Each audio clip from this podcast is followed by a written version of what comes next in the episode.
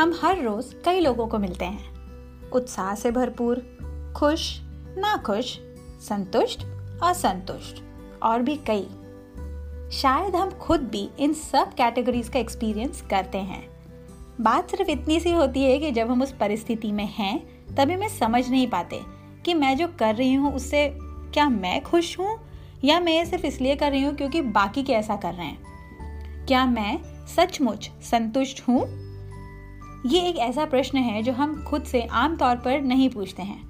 मगर सच तो ये है कि ये वो प्रश्न है जो हमें खुद से पूछना चाहिए। किसी भी काम को पूरी एफिशिएंसी के साथ करने के लिए हमें सबसे पहले उससे संतुष्ट होना पड़ता है।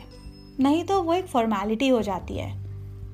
थोड़े समय के लिए तो ठीक है, मगर लंबे समय तक जब बेमन से हम कोई काम करेंगे तो हमें उसमें खुशी महसूस नहीं होती है।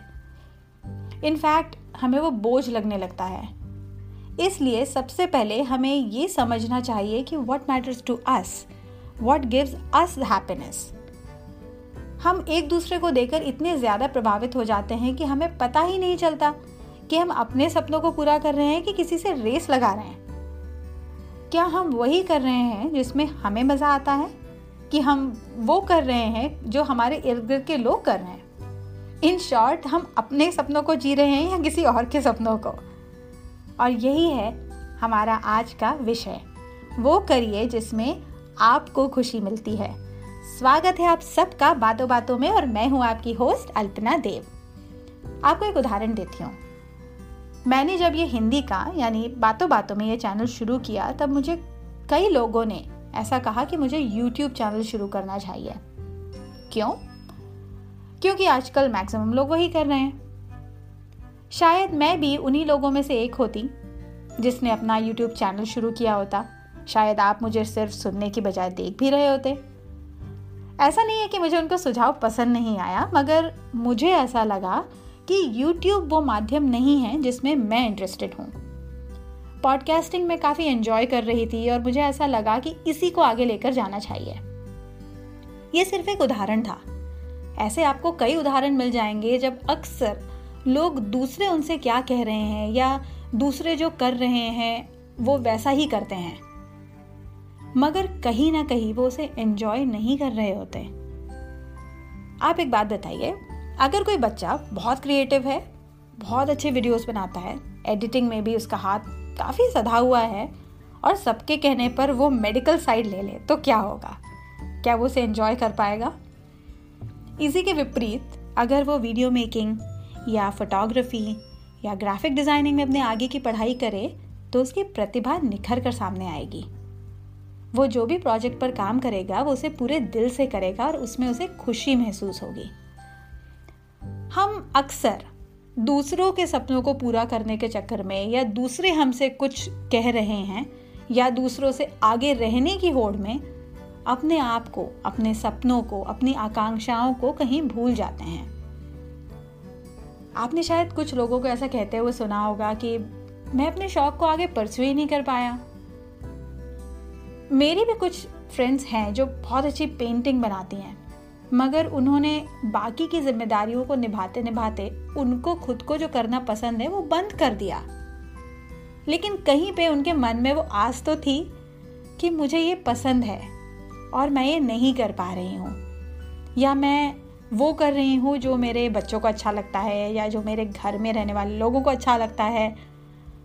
और फिर कई सालों के बाद जब फिर से उन्होंने कैनवस और ब्रश उठाए तो उनको उन्हीं पुराने दिनों की याद आ गई। हम सबके सपने, अपेक्षाएँ अलग अलग होती हैं, मगर एक चीज़ जो हम सभी में कॉमन है, वो है खुशी। जी हाँ हम सब खुश रहना चाहते हैं। इनफैक्ट हम जब किसी को देख कर उनके जैसा करने की कोशिश कर रहे होते हैं, तब भी हम उन चंद पलों में भी खुशी की ही तलाश कर रहे होते हैं। दूसरों के साथ खुश होना, उनकी खुशी में सहभागी होना, ये बहुत अच्छी बात है। मगर हर व्यक्ति की एक व्यक्तिगत पर्सनल बकेट लिस्ट या विश लिस्ट होती है, जिसको पूरा करने में हमें खुशी मिलती है। ये बकेट लिस्ट क्योंकि हमने बनाई होती है। जैसे कोई दूसरा हमारी लिस्ट को पूरा करके उस खुशी का अनुभव नहीं कर सकता है जो हमें उसे पूरा करके होगी। ठीक उसी तरह, किसी भी दूसरे व्यक्ति की लिस्ट को हम पूरा कर नहीं कर सकते हैं। और अगर हमने कर भी दी, फिर भी हमें उस खुशी का अनुभव नहीं होगा जो उस व्यक्ति को होगा।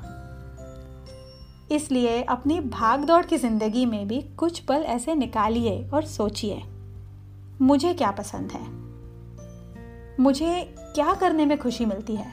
In short what matters to you I am sure आपको कुछ ना कुछ तो ज़रूर मिल ही जाएगा। मैं आशा करती हूँ कि आपको आज का ये विषय अच्छा लगा होगा। वैसे तो बातों बातों में मैं जितने भी आपसे विषय पर चर्चा करती हूँ, वो सभी मेरे दिल के करीब हैं and I feel strongly about those topics मगर कुछ विषय ऐसे होते हैं जो टेम्प्ररी होते हैं और कुछ विषय ऐसे होते हैं जो टेम्प्ररी नहीं होते हैं। वो हमारी ज़िंदगी का हिस्सा होते हैं। We live those moments every day आज का विषय भी उन्हीं विषयों में से एक था। तो फिर आज के इस एपिसोड का एंड कुछ इंस्पायरिंग अपलिफ्टिंग पंक्तियों से करते हैं। ये कविता मेरी दोस्त दीपिका मिश्रा ने लिखी है। दीपिका एक मोटिवेशनल ब्लॉगर है पॉडकास्टर हैं। My aspiring hopes dot WordPress dot com ये उनका ब्लॉग है, जहाँ पे वो बहुत ही अच्छी सी, प्यारी सी कविताएँ लिखती हैं। अभी तो बस शुरुआत की है, मंजिलें कई तय करनी बाकी हैं। अभी तो बस शुरुआत की है, मंजिलें कई तय करना बाकी है। हार और जीत से फ़र्क नहीं पड़ता मुझे।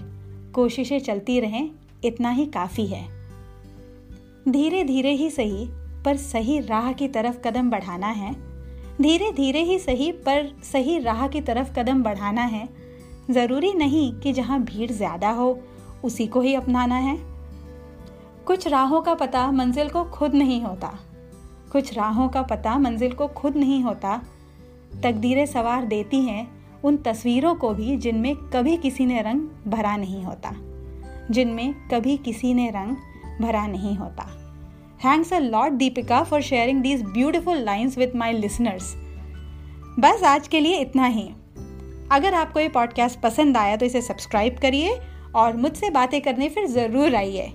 आप मुझे ट्विटर पर अल्पना अंडरस्कोर देव इंस्टाग्राम पर अल्पना बापट और फेसबुक पर मदर्स गुरुकुल के नाम से फॉलो कर सकते हैं।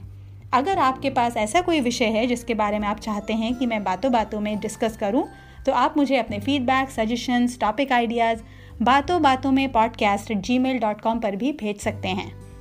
तो फिर मिलते हैं जल्दी ही। तब तक के लिए खुश रहिए स्वस्थ रहिए और मुस्कुराते रहिए। मैं हूँ अल्पना देव और आप सुन रहे हैं बातों बातों में। Bye bye